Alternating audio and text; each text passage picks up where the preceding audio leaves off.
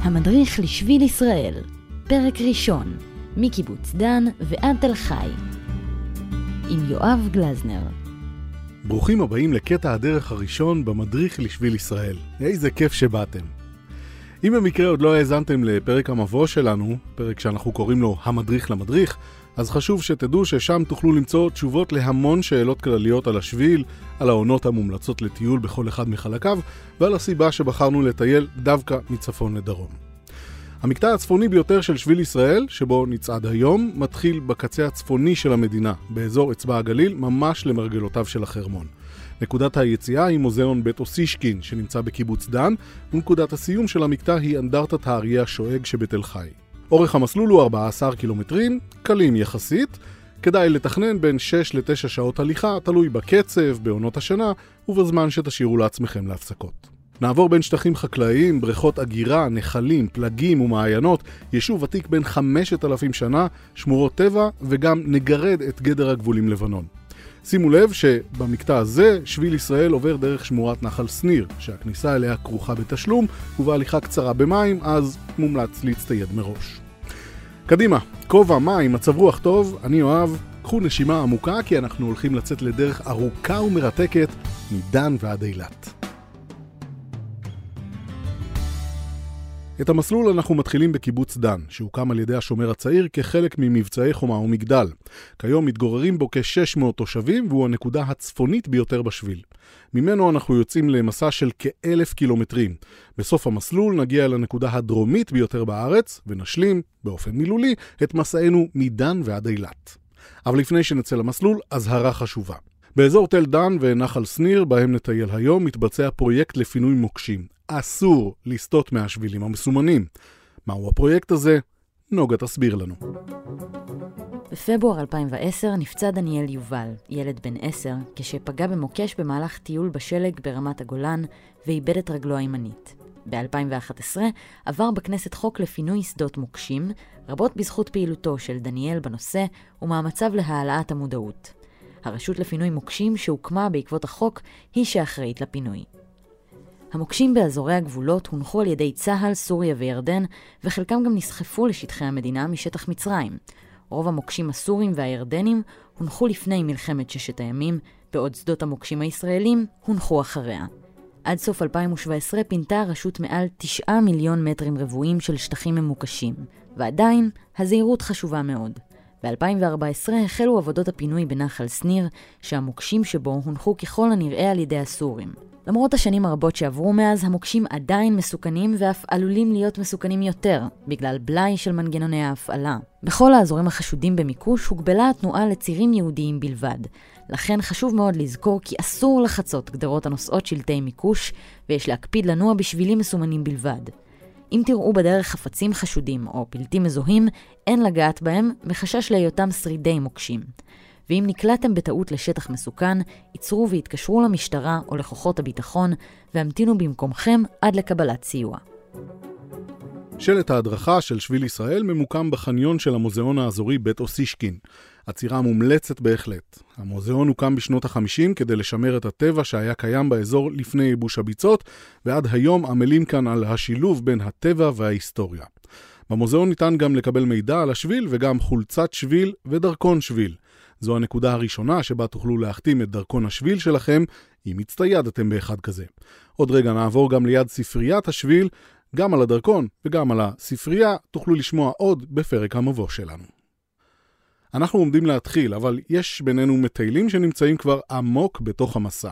חלק ממיטיבי הלכת בוחרים להוסיף עוד כ-16 קילומטרים למסע בשביל ישראל, כדי לטייל גם בשביל החרמון. חובבי האתגרים מוסיפים גם את שביל הגולן, שמתחיל בחמת גדר, על גבול ירדן ונגמר בחרמון, רק 130 קילומטרים נוספים למסלול, הכי בקטנה. ועכשיו סוף סוף אפשר לצאת לדרך. אנחנו מתחילים בכניסה אל שמורת תל דן, השביל עובר מסביבה כדי להימנע מהכניסה לשמורת הטבע הכרוכה בתשלום.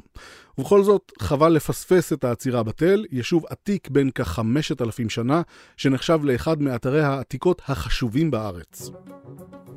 העיר העתיקה דן שימשה כעיר מרכזית על הדרך הראשית לדמשק. היא התקיימה באזור החל בתקופת הברונזה ועד לתקופה ההלניסטית, ובמשך אלפי שנים גם שימשה מרכז פולחן משמעותי, ונבנו בה מקדשי פאר.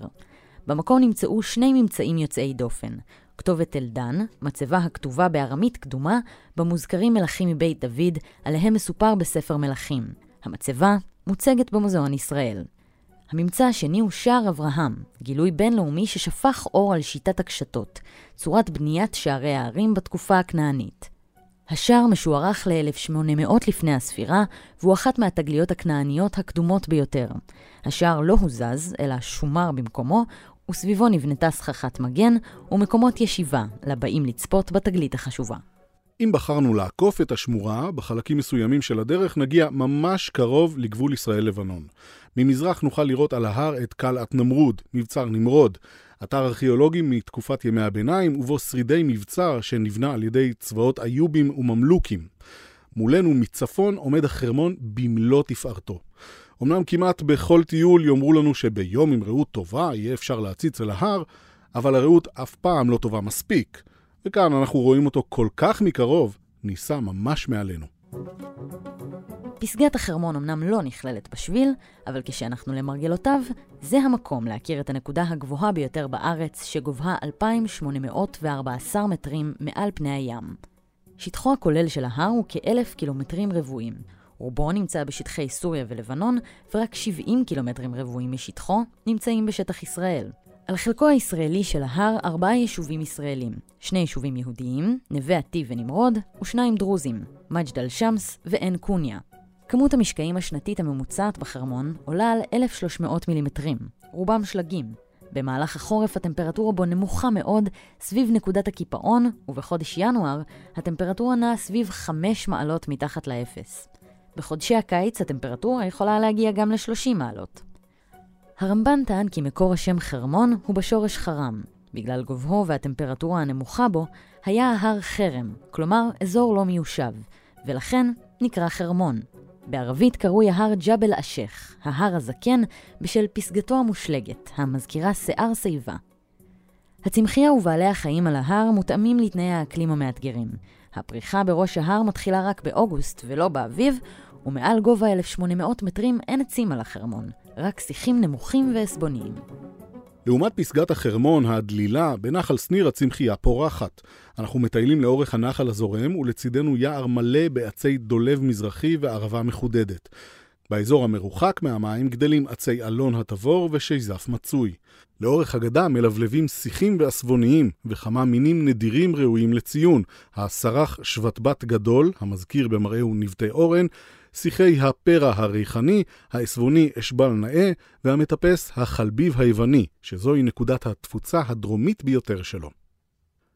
הכניסה לנחל שניר כרוכה בתשלום. השביל הוביל אותנו ממש אל הקופות. זוהי אחת הנקודות היחידות לאורך כל השביל שהמעבר בה דורש תשלום.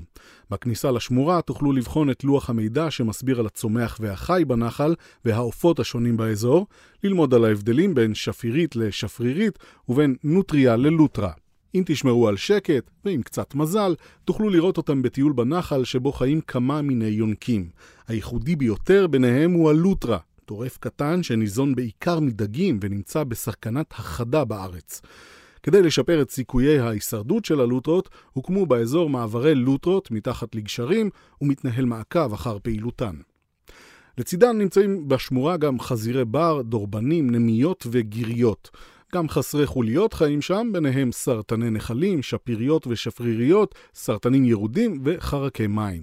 הרחצה אסורה, גם משיקולי בטיחות, אבל גם כדי שלא נפגע בפעילותם של חסרי החוליות הללו. נחל שניר הוא הארוך ביותר ממקורות הירדן, ורובו נמצא בכלל בלבנון. רק חלקו התחתון נמצא בשטח ישראל. בשנות ה-60 ניסו הסורים להטות את מי נחל שניר ונחל חרמון כדי לייבש את מקורות הירדן, אך צה"ל סיכל את הפעולה. בהמשך המסלול נחצה את הנחל על גשר שניר, שם ממוקמת תחנה הידרואלקטרית לייצור חשמל, שמופעלת על ידי זרם המים שבנחל. יש שם גם חניון לילה ומקום שבו משכירים קייקים לחתירה בנחל למי שמעוניין. בהמשך הדרך נחצה גם את נחל עיון, המלא במים כל ימות השנה. בחורף ובאביב פורחים מתחת לגשר שפע של פרחי בר, אירוסים, כלניות, רקפות ועיריות. ממשיכים צפונה אל קיבוץ מעיין ברוך, קיבוץ בן כ-600 תושבים. בקיבוץ מתגוררים גם כ-100 סטודנטים ממכללת תל חי שנמצאת בסוף המקטע שלנו היום. חובבי הפרה-היסטוריה יעצרו כאן לביקור במוזיאון האדם הקדמון. מיד אחרי מעיין ברוך נגיע אל כפר יובל, שהוקם בתחילת שנות ה-50 על ידי פליטים כורדים מירושלים, שעזבו אותו בתחילת שנות ה-60. אותם החליפו עולים מהעיר קוצ'ין שבהודו. נעבור את הכניסה לקיבוץ כפר גלעדי, שהוקם במקביל לתל חי בשנת 1916. אלו שניים ממספר יישובים שניסו לתחום את גבולות המדינה כחלק מהמאמץ לשמור על האדמות בעזרת התיישבות פיזית. הקרב המפורסם על תל חי פרץ ב-1 במרץ 1920. בדואים בראשות השייח' כמיל אפנדי הגיעו ודרשו לחפש צרפתים שמתחבאים בתל חי. יוסף טרומפלדור, שנשלח להגן על המקום ופיקד על הכוחות, אישר את כניסתם. השייח' כמיל החליט להחרים את נשקם של אנשי תל חי, ובעוד הבדואים ניסו לקחת בכוח את נשקה של דבורה דרכלר, חלוצה עולה מאוקראינה וההרוגה הראשונה בקרב, נפלט מאקדחה כדור והיא צעקה לעזרה. טרומפלדור שמע את ההתרחשות, הסיק כי הבדואים תוקפים את אנשיו ופקד לפתוח באש. קמיל ואנשיו התבצרו בעליית הגג של המבנה המרכזי בתל חי ופגעו בכוחות המגנים מבפנים. קמיל טען כי לא התכוון לפתוח באש, והצליח לשכנע בכך את פנחס שניאורסון, שנתן לו לסגת מעמדתו ולחזור לאנשיו. במהלך הקרב רץ טרומפלדור לעזור לשומר על השער מפני הבדואים שבחוץ, ונפצע אנושות מפגיעת שלושה כדורים. עדויות רבות קיימות בנוגע למילותיו האחרונות של טרומפלדור, שהפכו לאגדה מוכרת. אך הנוסח שהתקבע ונכנס עמוק לתודעה הציבורית, הוא טוב למות בעד ארצנו. זהו המשפט שנחקק גם על פסל האריה השואג, שעומד בבית הקברות בכפר גלעדי. עד כאן חלקו הראשון של השביל. מכאן אפשר להמשיך בצמוד לשביל הפצועים, שבו הובלו הפצועים אל חצר תל חי הצמודה, שבה נתחיל את המקטע הבא. המדריך לשביל ישראל, כל מה שצריך לדעת על השביל של המדינה. תחקיר ותסריט סיון רדל, קריינות נוגה קליין, עריכה והפקה יואב גלזנר וגידי שפרוט.